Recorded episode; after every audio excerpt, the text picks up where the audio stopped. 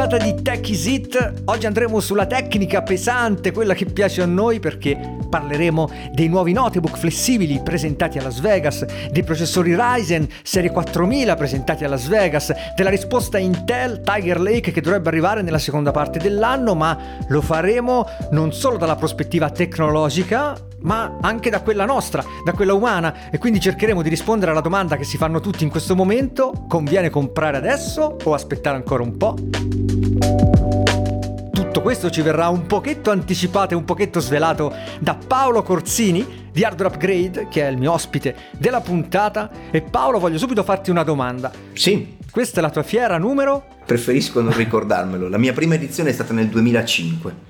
Quindi ne hai fatti 14, sì, fatte tutte? devo aver perso qualche anno perché con, uh, con qualche figlio di mezzo qualche edizione l'ho persa. Per, perché nel badge è scritto, no? È scritto allora, il numero di... In realtà, in realtà c'era scritto, uh, quest'anno l'hanno tolto. Ah, che C'era che un discorso era... di anzianità, in realtà non stavano a contare gli anni, ma stavano a contare da quando. Quindi tu potevi essere andato nel 2000, rientrato poi al CS eh, per la prima volta quest'anno e figurare come uno che da vent'anni seguiva il CS. Uh, uh, uh. Ma è, è, il classico costume degli americani dover dare un'etichetta a tutto. Vabbè. Sì, e poi ci, ci facevano caso a questa cosa. Ricordo Oh, quando caspita. giravamo, eh, tipo con Nicole, no? che lei aveva questo badge, eh, e loro quando entravi negli stand ti guardavano subito questa cosa. Senti, eh, parliamo allora di Ryzen e dei, de- dei nuovi processori per, per notebook soprattutto, e della risposta di Intel, e di quelle che sono state le tue impressioni. Inizio subito con una domanda, perché non ero a Las Vegas e penso di aver visto un po' tutti i video, tutto quello che è uscito come un utente no, data a casa. E la prima impressione su tutti questi pieghevoli, foldable, notebook con questi schermi è terribili. Cioè, ok, sono dei prototipi, ok, sono delle anticipazioni, però eh, è, una forzatura, no? In quello che... che da, da, quello che, che, è venuto fuori da casa, insomma, tu là che l'hai provati, hai visto, hai partecipato a riunioni e tutto il resto, hai la stessa idea o vedi qualcosa di molto più interessante Vedo di quello che vediamo di molto noi? più interessante, onestamente, nel senso che ehm, l'implementazione attuale sicuramente è acerba. Eh, c'è molto lavoro da fare, mh, a mio avviso alcune cose si vedranno bene nella seconda metà dell'anno. Certo. Eh, c'è da considerare poi eh, un'altra cosa, siamo in un momento, a mio avviso, nel quale c'è mo- grande fermento nel settore eh, dei PC portatili, un po' come c'è stato, potrei dirti, 3-4 anni fa nel mondo degli smartphone e un po' come si cerca di fare adesso nel mondo degli smartphone proprio con gli schermi flessibili. La considerazione alla luce di questo è che eh, il mondo dei PC è un settore che viene visto eh, essere molto tradizionale. In realtà c'è un'innovazione tecnologica dietro le quinte molto forte che non viene forse percepita così tanto dall'utente, a meno che non gli si dia in mano un notebook di 5 anni fa a confronto con un notebook moderno, senza dover necessariamente spendere tanti soldi. L'esperienza d'uso Verissimo. è diversa in un modo drammatico.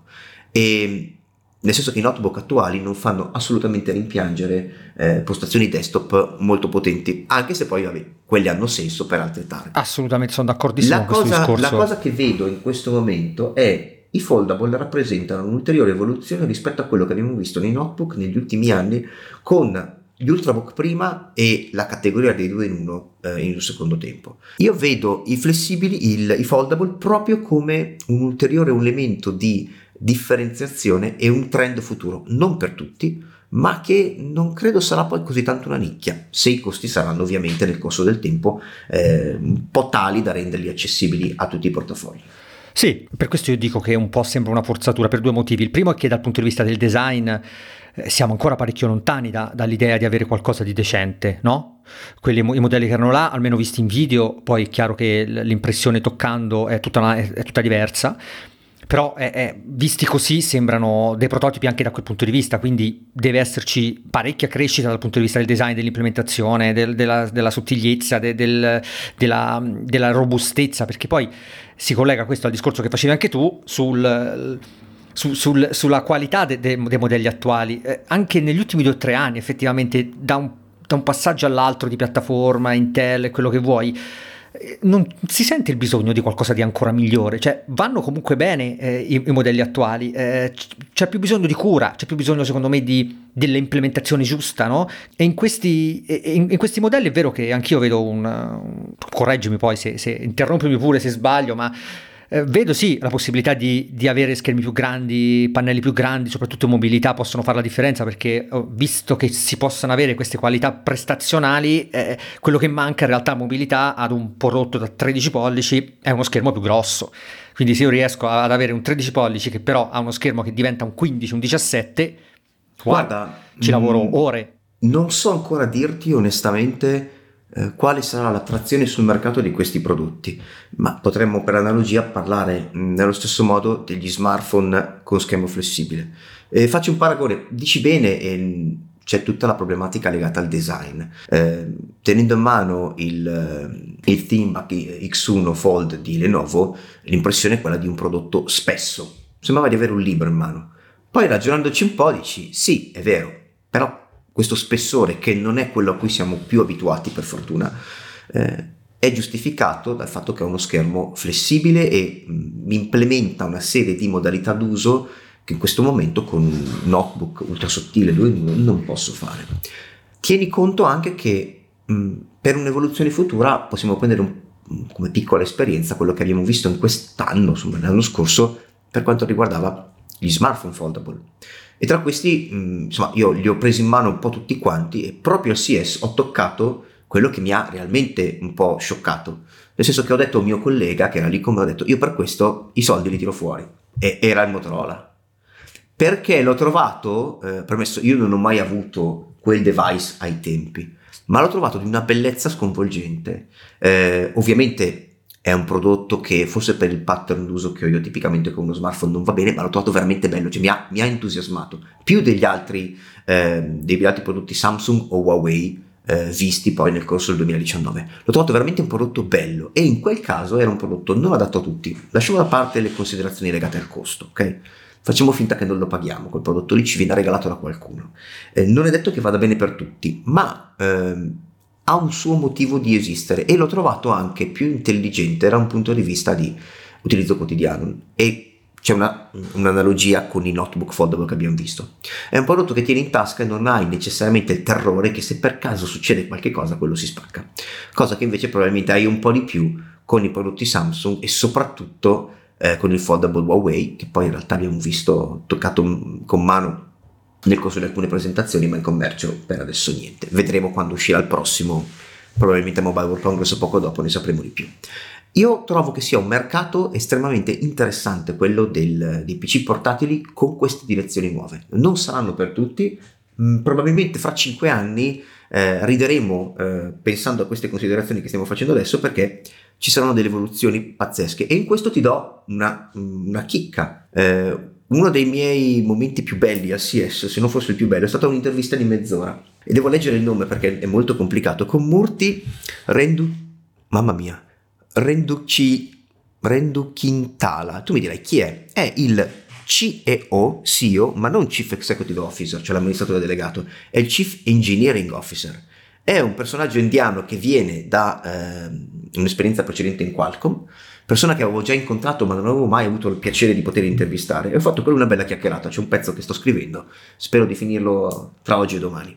A lui ho fatto una domanda eh, che avevo fatto dieci anni fa più o meno a eh, Muliden. Muliden è un ingegnere di Intel israeliano eh, che è praticamente mh, conosciuto come il padre del progetto Centrino israeliano, quindi filtri sulla lingua non ci sono, dice quello che pensa in un modo molto piatto. E io lui avevo chiesto ai tempi, sai, guarda, adesso ci sono, eh, ah, si parlava più che altro di palmari, diciamo che eravamo un po' agli inizi del mondo degli smartphone, si parlava ancora di telefoni. E ho detto, tu tra telefono e smartphone puoi scegliere soltanto un prodotto, tra, scusami, tra smartphone e PC puoi scegliere soltanto un prodotto. Quale scegli? Lui mi guarda, mi sorride e mi dice: Poco fa abbiamo chiacchierato, mi hai detto che hai due figli. Sì, tu quale scegli? Io l'ho guardato, ho sorriso e ho detto: Ok, 1-0 palla al centro, hai vinto tu. Nel senso che non puoi scegliere. È il prodotto che si adatta alla necessità che hai sul momento. Ho fatto la stessa domanda al buon Murti di Intel, quindi dieci anni dopo, raccontandogli questo aneddoto con il suo ex collega programmato non lavora più in Intel, e lui mi ha dato una prospettiva di quello che, secondo, quello che sarà secondo lui il mercato dei PC e degli smartphone fra 5 anni. dove non si parlava tanto di più potenza, meno potenza, fan factor, queste cose le vedremo, ma la cosa drammatica, e su questo devo dargli ragione, è io mi aspetto che andrò in giro col mio portatile, anche col mio smartphone, li utilizzerò per le stesse cose che faccio adesso, produttività col PC e più eh, consultazione, intrattenimento o recuperare una notizia con lo smartphone e comunicazione magari con, con le persone attorno a me, ma non avrò più il caricatore non mi preoccuperò più della batteria perché siamo seduti a un tavolo, io avrò un tavolo con ricarica induttiva, io appoggio il mio PC, in un minuto mi si carica la batteria. Ora, ragionando un po', ho detto, ok, magari non ci arriviamo tra 5 anni, però in prospettiva questo è uno scenario eh, assolutamente convincente che cambia il modo di utilizzare un device. In questo momento vai in giro con un portatile, ma sei sempre un po' angosciato dal fatto di dire sì, eh, il nuovo Surface auto di autonomia, ma io comunque troverò il modo di scaricare, non potrò più lavorare come farò. Penso che questo possa essere una, una chiave di lettura dell'evoluzione dei device mobile, quindi smartphone, piuttosto che dei classici PC portatili, che permetterà probabilmente di cambiare un po' le nostre modalità di utilizzo. In questo caso, se ci pensi bene, anche la potenza diventerà marginale, nel senso che ha bisogno di un notebook più potente, quindi eh, dipenderà di più dalle batterie, ma nel momento in cui posso ricaricarlo in ogni momento, in un minuto, chi se ne frega. Ecco. Sì, sì, sì, esatto, ti anche eh, ci fai delle implementazioni hardware completamente diverse. Quindi prossimo, prossimo step eh, è così, vero, molto, molto intrigante. Poi soprattutto se detto da una persona così dentro è anche credibile, no? E non è la solita, la solita fuffa messa là così per gli investitori, insomma. Vabbè, guarda, eh, poi ora tra l'altro parliamo, parleremo subito di questo discorso perché si collega benissimo, anzi grazie per, per, per, per lo spunto con il discorso dei 7 nanometri, di oh, Ryzen e tutto il resto. Certo. E, però prima, eh, tra questi, tra i foldable, quello, quale ti è piaciuto di più? Io ho visto la, insomma, tra il, il, il, prototipo di Intel, anche quello con un nome allucinante, Horse Band. Esatto, esatto. Ferro di cavallo che si piega. Eh, eh, esatto, cioè, è, è, è strana la, fa- la fantasia Poi band, degli americani proprio un po', un po carino. Potevano chiamarlo Gino, io l'avrei chiamato Gino, secondo me era più, era più, come dire, iconico da un certo punto di vista. Chiamalo Mario, eh, chiamalo con qualsiasi altro nome, ma quella roba lì no, veramente hanno, hanno, finito, usano i, i, nomi buoni per i, i Nook, secondo me. Eh, ogni volta che trovano un nome buono lo, lo piazzano all'interno di un Può Nook, uh, Devil's Canyon, queste cose qua che sono fantastici, no? quale ti è, Ma allora, quale ti è, ti due, piaciuto di più tra tutti? sono visti sono da un lato il Lenovo che di fatto è l'unico che entra in commercio per quanto fosse ancora un po', un, po un prototipo, un, po', un però va bene, okay. ancora, sì, un po' di polishing mm, serve, però diciamo che loro saranno i primi. Invece per quanto riguarda il prototipo di Intel è interessante perché usa un form factor molto più grande rispetto a quello di Lenovo e, e questo permette di, probabilmente ecco, è un form factor che personalmente ritengo più vicino a quelle che possono essere le mie esigenze, le mie necessità personali, che non vuol dire che vada bene per tutti. Eh, l'impressione in quel caso lì che Intel abbia voluto mostrare questo prototipo per cercare di spronare il mercato ad avere un qualche cosa di eh, differente e migliore. Così, se andiamo un attimino con... Eh, eh proviamo ad andare avanti un po' col, con l'orizzonte temporale di quest'anno, Magari in Mobile World Congress qualcuno fa vedere qualcosa. Storicamente Huawei ha sempre fatto vedere qualcosa sul mondo PC al Mobile World Congress e dato che sui PC non hanno grandi problemi, immagino che qualche cosa in più lo mostreranno.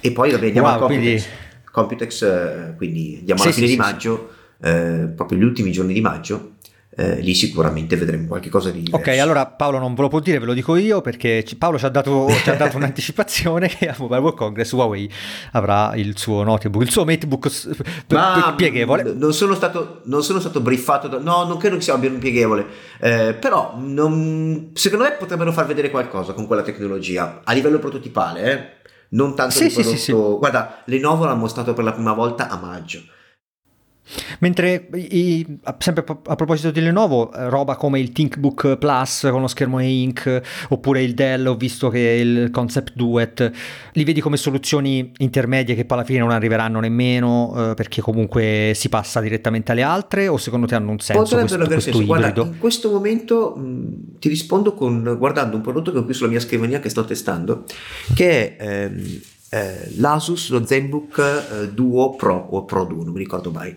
quindi quello col doppio schermo che abbiamo visto a IFA. Eh, quello, quello grosso, però, la versione sì, grande. Grosso, un po' pesante, però macchina molto corazzata, molto potente. Ecco, questo è un concetto di sì, sì, sì. Eh, prodotto ibrido eh, che sicuramente ha un motivo di esistere e ha mh, certo target di utenti che lo può sfruttare molto bene. Io credo che in realtà tutte queste sperimentazioni che vengono fatte eh, puntino a capire questi prodotti in realtà che tipo di utenti vanno. Cioè, forse c'è cerchiamo di diversificare, così comunque facciamo un po' di chiasso e raccontiamo meglio la nostra storia. Poi vediamo se c'è qualcuno che eh, sfrutta al meglio queste implementazioni tecnologiche. Se troviamo una risposta di mercato di un certo tipo, allora la portiamo avanti.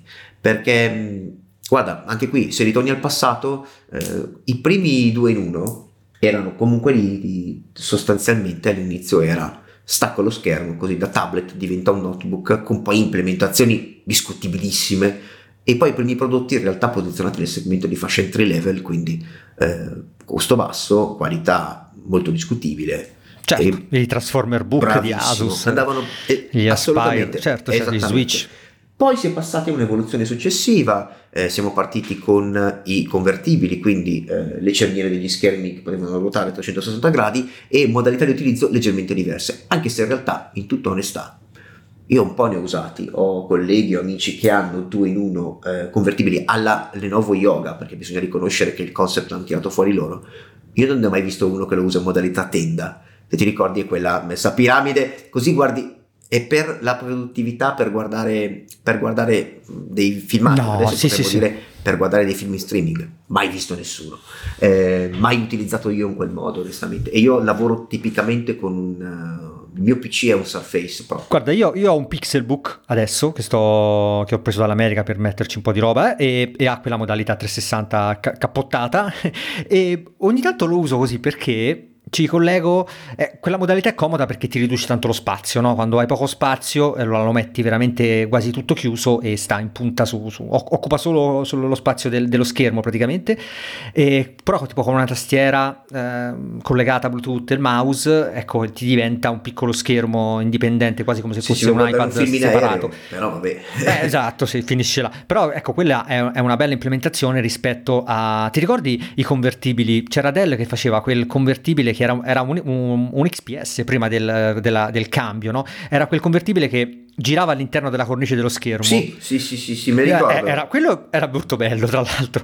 Era quella, quello schermo che girava in continuazione all'interno del Sai che cornice. c'era una cosa simile di Sony e ho un amico, collega spagnolo, che l'ha avuto per un po' di tempo e tutte le volte che ci sedevamo uno accanto all'altro io guardavo e dicevo, ma come farà a usarlo? Quello lo faceva Sony era bellissimo. No, Sony, allora quando parliamo di Sony, eh, cioè si apre un mondo, quando parli comunque della tecnologia giapponese, poi se ritorni indietro alla memoria anni 90, cioè caspita, oh, sì, erano sì, non avanti, a un livello intoccabile, ma poi fai il paragone, quando io ero bambino non c'era il Made in China, c'era il Made in Taiwan, che rappresentava quella cosa un po' avveniristica, tecnologica, magari anche meccanica, forse addirittura la Made in Formosa, perché ai tempi era, era Formosa. Io Guarda, non, non, mi mancano fiere, non mi mancano le fiere, ma mi manca Computex. Eh, Infatti, Computex quest'anno, quest'anno, cercherò di andarci perché mh, tutto il resto no, ma lì è sei in un mondo completamente diverso e eh, non tanto la fiera, perché no, la fiera è, la risolvi in un attimo, è proprio l'atmosfera, è, è, l'essere là, sì, sì, sì, l'essere poi Itapei la adoro. Va bene, va bene. Passiamo ai Ryzen. Questi, okay questi formosi, ecco qua, Ryzen 4000, poi tra l'altro la generazione mobile no, è, è un numero avanti rispetto a, sì, a, c'è, a, a c'è, quella, c'è quella fissa. un po' di problemini di, di, branding da questo punto di vista che creano un po' di confusione. Allora, Nvidia ha presentato questi, questa nuova piattaforma e la, la, rivoluzione ovviamente è il numero di core e io quando vedo il numero di core rapportati al processo produttivo, 7 nanometri, quando io vedo le specifiche, poi tu avrai sicuramente partecipato a riunioni di cui non può parlare, cose varie, magari da, da, dammi qualche, qualche, dritta in più o correggimi. Io quando vedo questi numeri, la scheda tecnica, adesso sto guardando sul tuo sito, no? Le, 8 core, 16 thread e tutto il resto, ma quando vedo 15 watt di TDP, nei, nei, nei Ryzen, nei, nei, 7, nei 5, nei 3, 4003, 4005, insomma nei modelli U, no? che sono quelli esatto. da, da, da, 15 watt, compresa la GPU, perché poi questo non è stato specificato da molti, ma è ovviamente compresa la GPU, e, e quindi sono son, son potenzialmente de, de, delle soluzioni ottimali, perché il problema dei, dei, processori da 15 watt Intel di cui abbiamo parlato in questi anni è proprio quello del del, ok, vanno benissimo per, per, gli ultra portatili perché sono delle macchine, sono dei, dei prodotti, dei chip per gli ultra portatili a basso consumo, però poi per farli andare decentemente eh, serve un'implementazione che li porti più su. Vedi il Dell XPS 13 che arriva a 50 watt, vedi insomma tutte le macchine, lo stesso Surface che è sempre spinto parecchio più alto, per non parlare dei MacBook che anche nella loro versione base base dove hanno, eh, non so, il MacBook Air che ha la, la CPU da 7.5 watt, poi la spinge fino a 15 senza parlare per il momento dei 45 watt di quei, dei modelli più, più, più potenti. Mm-hmm. Questi 15 watt, come li vedi? Cosa pensi di questi Ryzen? Vedi delle falle? Allora, innanzitutto spieghiamo bene che cosa è il TDP. Thermal Design Power è mm, il quantitativo di watt per i quali deve essere tarato il sistema di raffreddamento. Vuol dire, se ho un processore da 15 watt, il suo consumo non sarà 15 watt, ma il sistema di raffreddamento che devo abbinare deve essere in grado di dissipare come minimo 15 watt. Perché dico che il processore non consuma 15 watt? Perché tutte le tecnologie turbo boost, chiamiamole così, implementate da Intel e da AMD, spingono il processore a una frequenza di clock più alta rispetto a quella eh, corrispondente ai famosi 15 watt perché sfruttano un po' di boost. Sfruttano il fatto che quando utilizziamo un PC il carico di lavoro istantaneo è elevato, ma si esaurisce in poco tempo. Il mio notebook che sto guardando in questo momento è più che poltrisce e sostanzialmente non fa nulla e nel momento in cui lo chiamo a un comando mh, immediato, che magari dura pochi secondi, ha un budget termico molto più elevato rispetto ai 15 watt del TDP. Quindi i processori si spingono oltre rispetto al consumo, questo vale anche per i sistemi desktop, poi dopo un po' di secondi, in funzione di eh, quanto è implementato bene il sistema di raffreddamento, quanto è rumoroso, le tolleranze che il produttore ha implementato in termini di clock massimo e di rumorosità, e qui vedi le differenze tra le varie implementazioni, la frequenza scende fino a plafonare sostanzialmente sui nostri 15 watt. Questo è reso possibile anche dal fatto che quello che scalda è un piccolo componente di silicio che sarà, non so, 120-130 mm quadrati di superficie, attaccato a una, a una struttura di dissipazione che anche all'interno di un notebook, per piccola che sia, è molto più grande. Allora, se fate il giochino di prendere la pentola di casa, non mettete l'acqua e la mettete sul fuoco e la accendete, ovviamente la parte a contatto diretto con la fiamma si scalda molto velocemente, il resto si scalda un po' più lentamente perché il calore si diffonde lungo tutta quanta la superficie. La stessa cosa succede con i sistemi di raffreddamento, quindi la nostra pentola può sopportare più di 15 watt, a un certo punto si scalda tutta quanta e un sistema automatico abbassa la fiamma per riportarla ai 15 watt quando è tutto a temperatura uniforme. Questo è un esempio che mi è venuto su due piedi in questo momento per spiegare un po' il TDP. Speriamo di essere stati utili. Da, da, da non fare a casa perché è pericolosissimo no, accendere fatelo, le pentole fate, senza fatelo, acqua. Se lo fate, non vi ho dato io l'idea. Ecco. Detto questo, eh, cosa ha fatto AMD? AMD ha preso sostanzialmente i processori Ryzen 3000 desktop che sono in commercio dal mese di luglio del 2019 li ha implementati in una versione a più basso consumo quindi sostanzialmente ha abbassato le frequenze di clock. Li ha messi in un package eh, che è più compatto, specifico per le soluzioni mobile, infatti non sono su socket ma vengono saldati sulle schede madri e da ultimo ha integrato all'interno di questi processori la GPU la stessa cosa che aveva fatto in precedenza, in precedenza con le versioni di processore Ryzen 3000G, G era la declinazione per sistemi desktop e poi c'erano le versioni 3000U e H per i sistemi notebook, basati sulle architetture di CPU dell'anno prima. AMD ha questo sfalsamento tra i processori senza GPU integrata e i processori con GPU integrata. E i processori con GPU integrata sono proposti sia sul mondo dei notebook sia su quello dei desktop.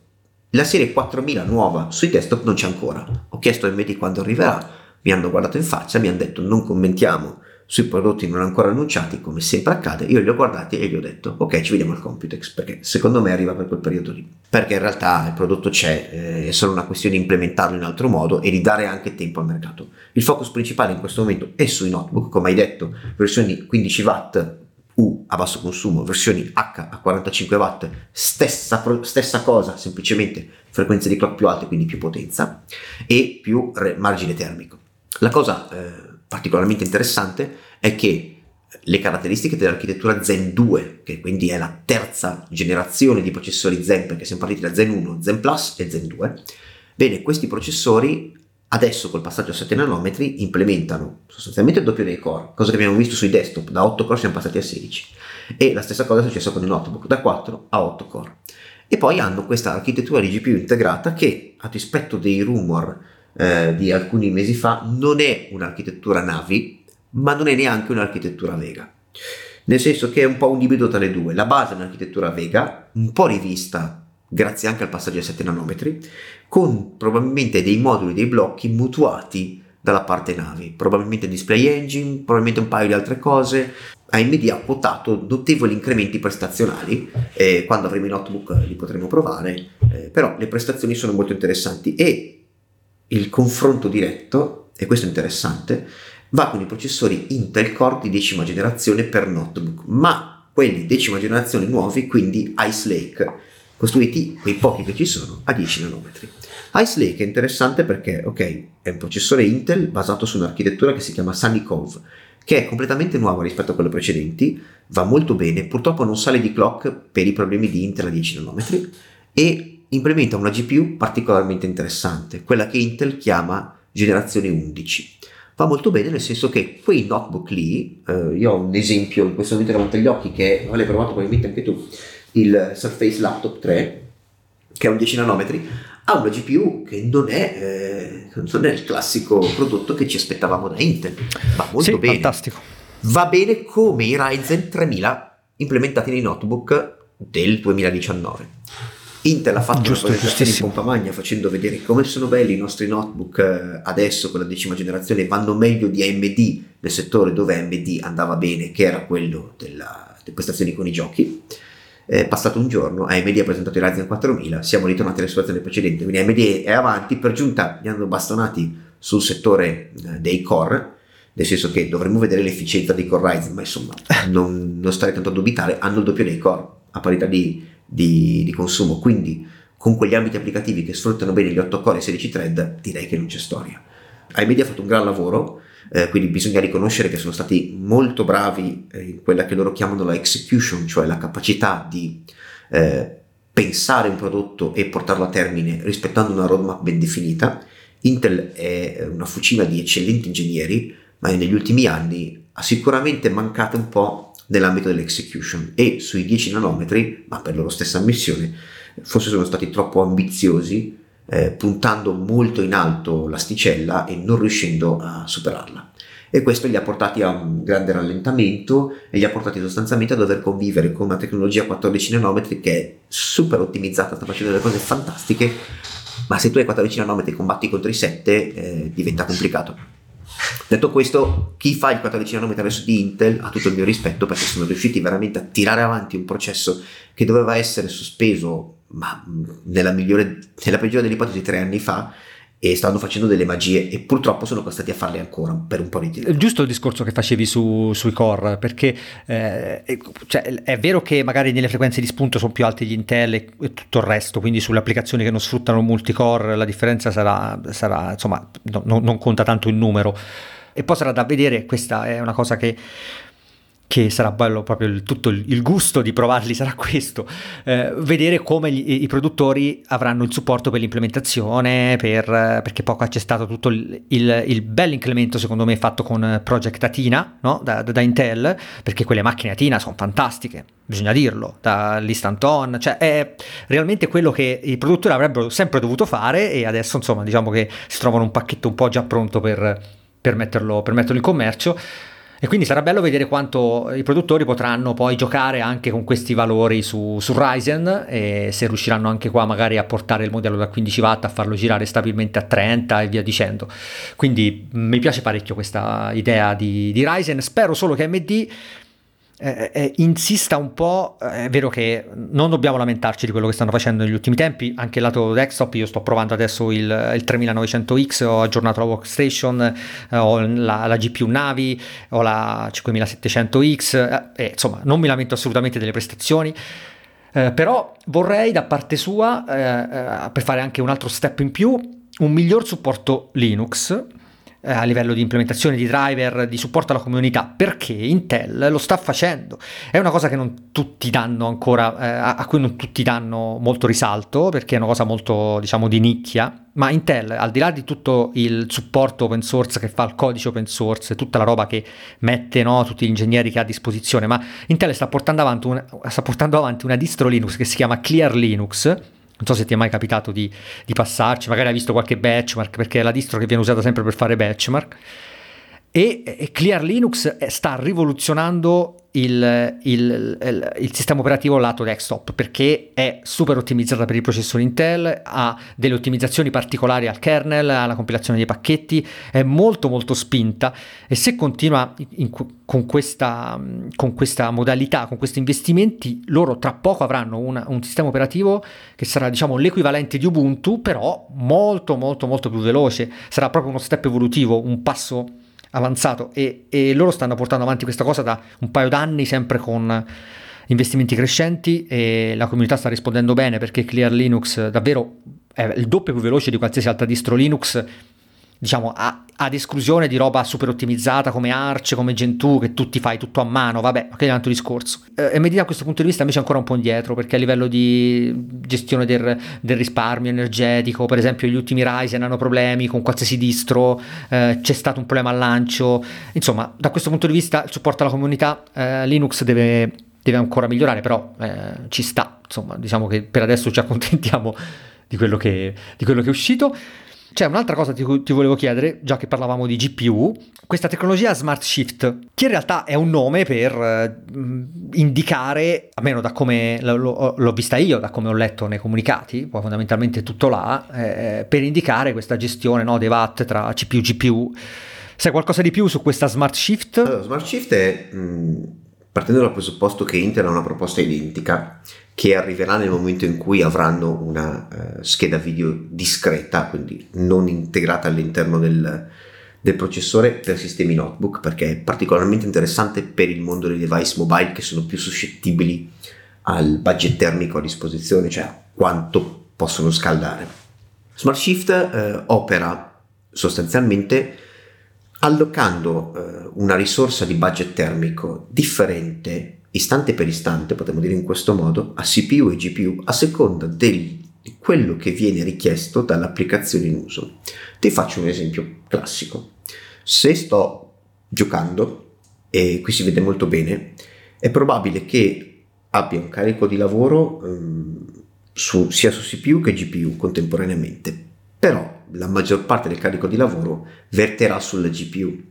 Di conseguenza posso ridurre un po' il budget termico che ha a disposizione la CPU, comunque eh, sarà tale da non diventare un collo di bottiglia, lo alloco un po' di più sulla eh, GPU che quindi mi può scaldare un po' di più. E la cosa interessante è perché non avviene sostanzialmente eh, attraverso eh, l'utilizzo del sistema operativo ma è un qualche cosa svincolato eh, da questo, è fatto a livello di firmware e AMD lo può fare perché governa la CPU e la GPU, come farà anche Intel eh, nel momento in cui avrà a disposizione le piattaforme di prossima generazione Tiger Lake, nelle quali nei notebook offrirà anche una GPU discreta. Eh, però mh, mm, sono elementi interessanti perché a detta di AMD si può ottenere un po' di prestazioni in più, non una cosa drammatica, loro la evidenziavano in modo particolare sui giochi.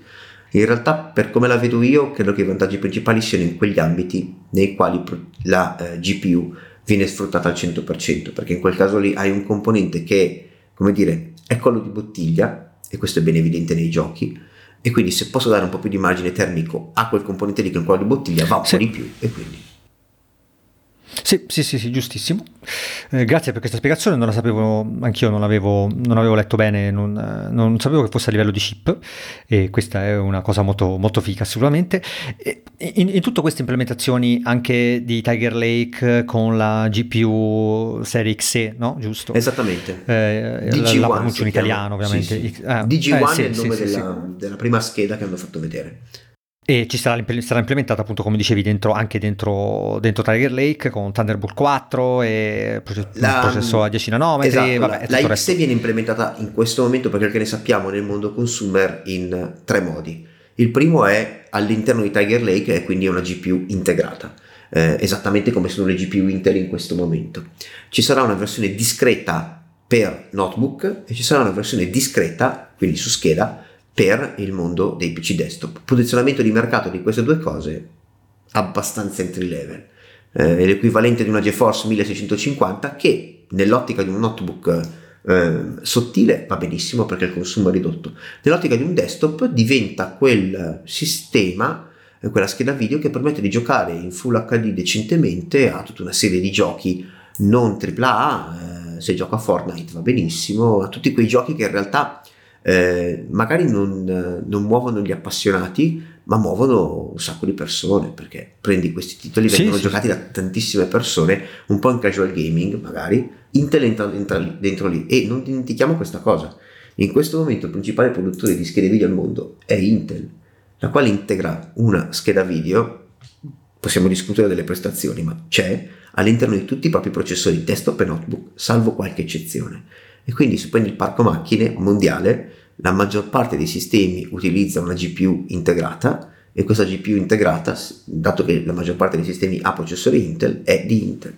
In, tutto questo come vedi la, la, la, roba Nvidia di fascia bassa, tipo le MX 250, queste, queste schede che hanno, secondo me hanno, eh, ora vabbè eh, te la dico così, secondo me hanno a, abbastanza rovinato il mercato perché hanno influenzato, eh, la, hanno limitato il non so, la, eh, anche le, la prima generazione di Ryzen Mobile, eh, oppure la... Mm, io mi ricordo provai una volta il, il, il Dell XPS 15 2 in 1, la prima versione nuova, quella che uscì un paio di anni fa, che aveva i processori serie G, gli Intel serie G, quelli colati eh, o la Radeon, e andavano da paura quelli, cioè quelli andavano da paura, e, e però erano disponibili su due, su due hardware, no? Nessuno aveva, aveva, li aveva implementati, poi venne anche fuori il, il discorso, i rumors su, che poi in realtà, vabbè, eh, sono discorsi che si fanno sempre, sul, perché poi tutti questi discorsi che noi facciamo si scontrano con il, il marketing, con i contratti, con le licenze. E quindi devi vedere quale produttore ti, eh, ti, dà qualcosina in più, ti supporta magari a livello economico per la realizzazione di un prodotto, per il lancio e tutto il resto se tu usi la propria piattaforma e là mi ricordo che si parlava di Nvidia che, che spingeva parecchio, aveva spinto parecchio le, le, le, proprie soluzioni come alternativa di quelle Ryzen e quindi eh, il vantaggio era talmente tanto a livello economico che, che eh, pochi eh, sceglievano la, la, soluzione alternativa anche se, me- anche se, andava meglio, anche se per l'utente sarebbe stata una cosa migliore, però per loro no. E quindi tutto quello di cui abbiamo parlato poi deve scontrarsi da questo punto di vista qua e AMD vedremo come troverà il modo di farsi rispettare anche da questo punto di vista. Però ecco tu come le vedi queste schede Nvidia di fascia bassa? È la, Guarda, è la fine per loro. Adesso i miei amici di Nvidia sentendo queste mie affermazioni mi chiameranno e mi diranno ma che cosa hai detto? Siamo tra, tra noi, sì, siamo tra noi. Intel va a far male soprattutto a Nvidia eh, per quell'ambito di prodotti lì. E quei prodotti eh, mi viene a definirli un po' delle GPU per volantino, perché l'utente tipo che non ha una preparazione tecnica, cosa fa? Va da MediaWorld, va da un euro, va in un negozio e sul volantino legge eh, processore pinco pallino, magari c'è un'indicazione di frequenza di clock, scheda video 4 giga. Quelle GPU dedicate funzionano bene perché uno dice ah ma non ha quella integrata, ha quella discreta quindi andrà sicuramente meglio. E sì, ma magari anche non tanto, non così come la, la pensiamo. Potresti magari risparmiare oppure spendere la stessa cifra prendendo un, prendendo un notebook con una GPU integrata, magari con un pannello più bello, con dello storage migliore e avresti un'esperienza d'uso complessivamente preferibile. Tanto se usi quelle GPU discrete eh, ci fai girare Fortnite, non è che fai tanto di più. E Fortnite ti gira benissimo ed è uno dei motivi per cui questo, questo gioco è di così grande successo anche su notebook particolarmente poveri da un punto di vista di configurazione hardware. Sarà un successo questo Intel Graphics XC? Bah, vediamo. Io, eh, avendo visto tante cose nel corso di questi anni, mi viene da pensare che non sia un compito così, eh, così facile e semplice ci sono persone in quel team estremamente capaci e ti darò una chicca interessante. Eh, le persone a capo in Intel e in AMD di tutto quello che riguarda la parte graphics sono due donne eh, americane relativamente giovani, stanno, a occhio stanno tra i 40 e i 45 anni, molto brave, anche molto femminili, due, due donne eh, donne, non le classiche nerd che puoi pensare, e sono due a capo di tutta la parte graphics, una del team Radeon, l'altra per quanto riguarda eh, la parte Intel Graphics XC. A me questa cosa stupisce positivamente, perché lo trovo una, una, cosa interessante in un settore che è spesso troppo dominato dagli uomini e che invece fa vedere che ci sono delle donne nerd molto molto brave che possono salire eh, a livelli estremamente importanti in queste aziende così, così forti. Poi è Elisa Su, che è eh, CEO di AMD, donna anche lei, ingegnere bravissima, eh, e questo fa capire che c'è spazio per tutti. Ecco. Dico, quando usciranno i, allora, i Ryzen? Eh, mi pare che la serie U è prevista nel, nel Q1 2020, Q1, quindi esatto. diciamo entro, entro gennaio, febbraio, marzo, entro fine marzo. Questo a livello internazionale, poi magari da noi, da noi arriveranno a primavera. Ma no? sì, credo che andremo al mese di marzo.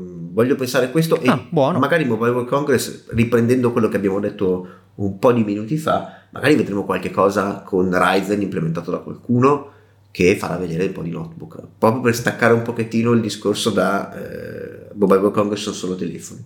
Sì, e poi tra l'altro Mobile World Congress è sempre molto, è, sempre, è una fiera ovviamente solo per gli addetti ai lavori e quindi è organizzata molto bene, si lavora sempre bene là perché giri, giri, bene, fai video bene, non c'è lo stress del, del, del pubblico, vabbè.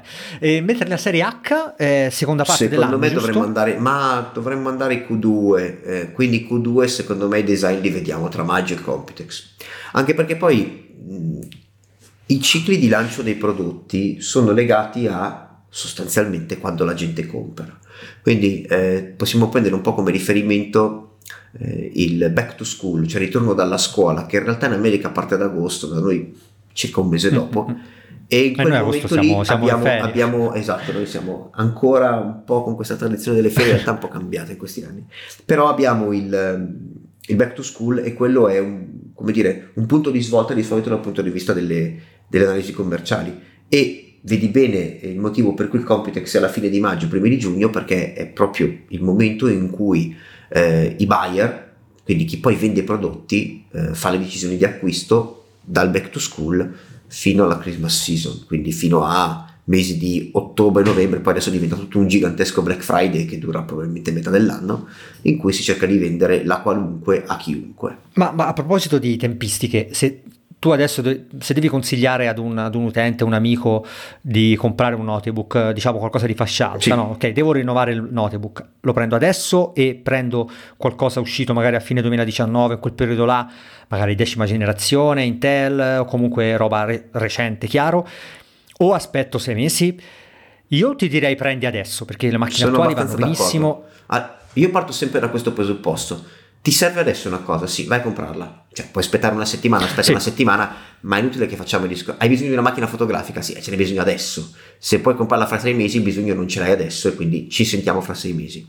Se il bisogno attuale è vuoi una macchina da 15 watt, quindi sottile, un ultrabook piuttosto, quindi un clamshell tradizionale, piuttosto che eh, un 2 in 1 convertibile nelle varie salse, le, le, strade sono due. La prima è eh, i core di decima generazione, quindi 10 nanometri, Ice Lake. Quindi, per fare un esempio della macchina che ho citato prima, eh, Surface Laptop 3, ad esempio, piuttosto che il Surface, il Surface Pro, piuttosto che tutte le altre macchine con quel tipo di soluzione in commercio. Vanno benissimo. Se puoi attendere un paio di mesi, io aspetterei a vedere qualche design con Ryzen 4000 da mettere sulla okay. bilancia in funzione di, eh, di, quello che ti piace. C'è da dire una cosa che è l'elemento in realtà più interessante del lancio di Ryzen. Eh, Intel, citavi prima Project Athena, ha completato circa 20 design di sistemi Project Athena nel corso del, eh, di tutto il 2019. È un'iniziativa che è stata annunciata al CS, quindi circa un anno fa che poi ha avuto una prima concretizzazione maggio-giugno al Computex e vabbè, i prodotti sono arrivati perché servivano comunque processori 10 nanometri e che sono arrivati in commercio a settembre. 20 design wins, AMD ne ha già annunciati più di 100, che è una cosa impensabile per AMD fino a due anni fa, o fino all'anno sì, scorso, sì, più sì. di 100 e altrettanti arrivano nel Q2. Ora, eh, questo vuol dire una cosa molto importante, che i produttori di notebook credono in quello che tecnologicamente AMD ha sviluppato e sono disposti a supportare l'azienda in un modo molto forte proprio sviluppando design eh, basati su questi processori. Ma attenzione, in passato i processori AMD validi, interessanti per un certo segmento di prezzo, erano proposti sempre in notebook di un certo segmento di prezzo.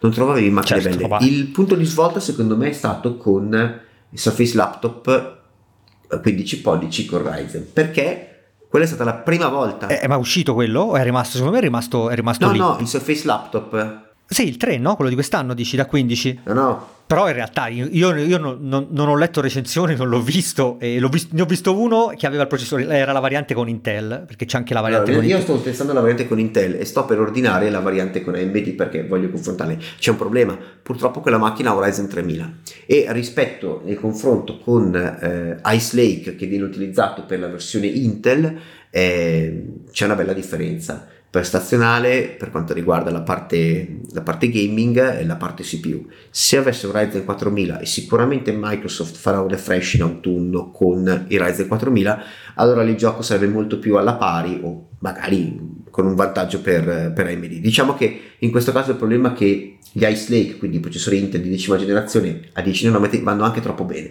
E quello è il problema un po'. Però sì. la cosa interessante è che se tu vuoi una macchina AMD in questo momento puoi portarti a casa un Surface Laptop che è una macchina dal punto di vista costruttivo fantastica ehm, con un'architettura media all'interno questa è la prima volta prima hai citato il Project Atina, eh, giustamente, e, e, tra l'altro a, a CES hanno, hanno annunciato il, il, supporto Chrome, no? Chromebook, quindi esatto. ci sono dei esatto. modelli che hanno quelle, quelle implementazioni, però sono son Chromebook, e io ho visto quel meraviglioso Samsung tutto rosso, ma tu l'hai visto dal vivo? No, non l'ho visto, anche perché, ahimè, Samsung in Italia eh, sui notebook fa poco. Questa cosa succede purtroppo da noi con, anzi magari non so se hai informazioni su Razer, ah. che hanno questi stealth eh, bellissimi, no? questi stealth 13, il Blade Stealth che è fantastico secondo me e, e sarebbe meraviglioso averlo, eh sì, averlo sì, da sì. noi. E invece non ancora. Però sai, Razer un po' il mercato italiano lo segue, c'è la speranza che tenda un pochettino ad allargarsi un po' di più lo segue con, con, i giocattoli, diciamo, sì, perché sì, poi tra l'altro porta da noi le cose più tamarre di, del, da, al repertorio. Vabbè, comunque, tornando sempre sui audiobook, eh, io poi ho visto la, velocemente, giusto per, per, chiudere, sempre di Samsung, il Flex, eh, quello con, con, con, lo schermo QLED, con, con la ricarica wireless sul touchpad, che è, eh, mi, mi sembra un'idea davvero bella quella di avere la ricarica wireless su, sul touchpad. Questa è una forma anche brillante da un certo punto di vista eh, che ha implementato Samsung e che fa pensare alle modifiche che potrà avere il settore dei notebook in termini di design nel corso dei prossimi anni. A mio avviso la problematica principale in questo momento è proprio quella legata al consumo e poi c'è tutta la parte termica diciamo dei notebook che devono essere silenziosi eh, devono essere dei compagni eh, a servizio non, non, fastidiosi. Quindi quando prendi alcuni notebook gaming dici ma probabilmente gli ingegneri in questa azienda hanno grandi problemi di udito perché non sentono quanto fanno casino queste cose qua. La, la, speriamo che Ryzen da 15 watt sia, possano anche essere resi fanless, magari con soluzioni ibride semiliquide, come faceva Acer, no? con, che aveva, aveva, messo i core da 15 watt eh, praticamente fanless. Il problema è che se tu metti una soluzione fanless, ehm, quello che succede è che a un certo punto tu arrivi, hai comunque tocchi un tetto di, di temperatura e eh, per poter stare dentro nel budget termico eh, eh tagliano, le frequenze certo. di clock, tagliano le frequenze di clock in un modo incredibile. Allora preferisco magari una ventola non rumorosa, cosa che più o meno accomuna un po' tutti quanti gli ultrabook in questo momento, eh, comunque tutte le macchine che più o meno ho provato, sono tutte parecchio silenziose eh, durante l'uso, ma mh, mm, mi danno anche quella riserva di potenza che posso sfruttare quando mi serve. Guarda, eh, sì, è verissimo perché poi alla fine gli Swift, quella roba là che usciva con, con l'impianto ibrido era abbastanza, abbastanza limitata. Però eh, il, sul rumore del, sul discorso della ventola non lo so perché si sente, ora dipende sempre da, sai, è una cosa molto soggettiva, dipende dall'ambiente lavorativo, ognuno ha la propria, al, al proprio. E, io adesso che sono completamente in silenzio, mi sono anche rifatto la workstation togliendo il più possibile e non voglio sentire nulla, voglio sentire il rumore del tubo d'acqua del, del, di quello che sta al piano sopra. Ecco, son, adesso che contemporaneamente uso anche il Pixelbook che è fanless e lo sento, cioè è, una cosa che comunque può essere, può essere ottimizzata secondo me, cioè si, può, si, possono ricercare macchine completamente, completamente silenziose, anche, anche senza la ventolina super ottimizzata. E pensa, e pensa al paradosso che il dispositivo eh, silenzioso per eccellenza che è lo smartphone alcune aziende implementano delle ventole per... Cioè siamo tornati, il capovolgimento del, del, mercato. Metto la ventola perché è un po' tamarra chiassosa e faccio vedere che sono più potente. S- sarebbe figo, invent- eh, il prossimo accessorio figo, gadget, sarebbe, o, dovrebbe essere una, una, ventola con un attacco universale, che tu la, te la porti in giro e poi l'attacchi eh, dove, dove vuoi, no? l'attacchi sullo smartphone, l'attacchi sul notebook, l'attacchi su, sulla schiena quando, quando è estate. Con un potenziometro sì, sì, manuale vorremmo quella roba Con la batteria integrata che velocità folli, oppure più grandi, più lenti. Secondo me se vai a lo trovi senza problemi perché sicuramente un asiatico ha già pensato a questa cosa da anni e aspetta solo che qualcuno ne parli. Guarda, uh, ultima domanda, poi ti libero. Eh, ultima considerazione così. Eh, a livello di mini PC, eh, Intel sta spingendo tanto in NUC eh, con le, le nuova soluzione modulare, le compute stick, tutta quella roba là che, che, mm, che, secondo me, la compute card, che secondo me era un'idea meravigliosa la compute card e adesso per fortuna la stanno riportando.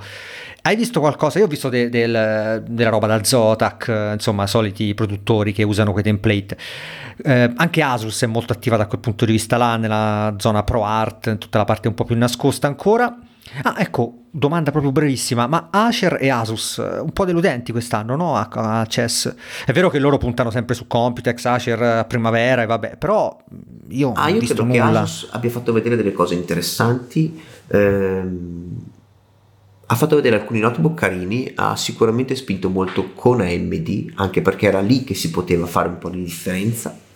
Acer da questo punto di vista un po' è mancata, perché comunque è partner storico di Intel e quindi mh, mm, giocava un po' di rimessa, come un po' tutti quanti i produttori di notebook. Mi parlavi dei NUC, eh, sicuramente interessanti, sì, in realtà sì, mini PC in generale. Asus sicuramente è molto attiva in questo ambito. Hai citato Zotac eh, che parla dei mini PC perché in buona sostanza non ha niente altro da dire in quanto eh, tutti i produttori di schede video eh, basate su Nvidia sono fermi in questo momento in attesa delle prossime generazioni, ma probabilmente avranno molto da raccontare tra maggio e giugno. Zotac sperimenta, fa, è una divisione ah, interessante. Sì, sicuramente. sicuramente. RTX 3000 piuttosto che chiamatela, chiamiamola Mario anche in questo caso, così facciamo i codename che ci piacciono, li abbiamo inventati questi codename nazionali, così nessuno ce li può copiare. Mario è, è il codename del, del, del, Chromebook CR48, il primo Chromebook di, di, Google, quello che regalarono alle fiere. Che non Mario è legato a, Mario. Super Mario. Allora potremmo chiamarlo Luigi, che è il degno compare di Mario, e possiamo usare questo nome per indicare qualsiasi prodotto di nostra invenzione o che crediamo verrà lanciato sul mercato. Comunque sì, GeForce eh, RTX nuove, vedremo poi che sigla numerica prenderanno, presumo 3000 eh, dovrebbero arrivare nel corso della primavera, ma qui è un discorso di ciclo storico.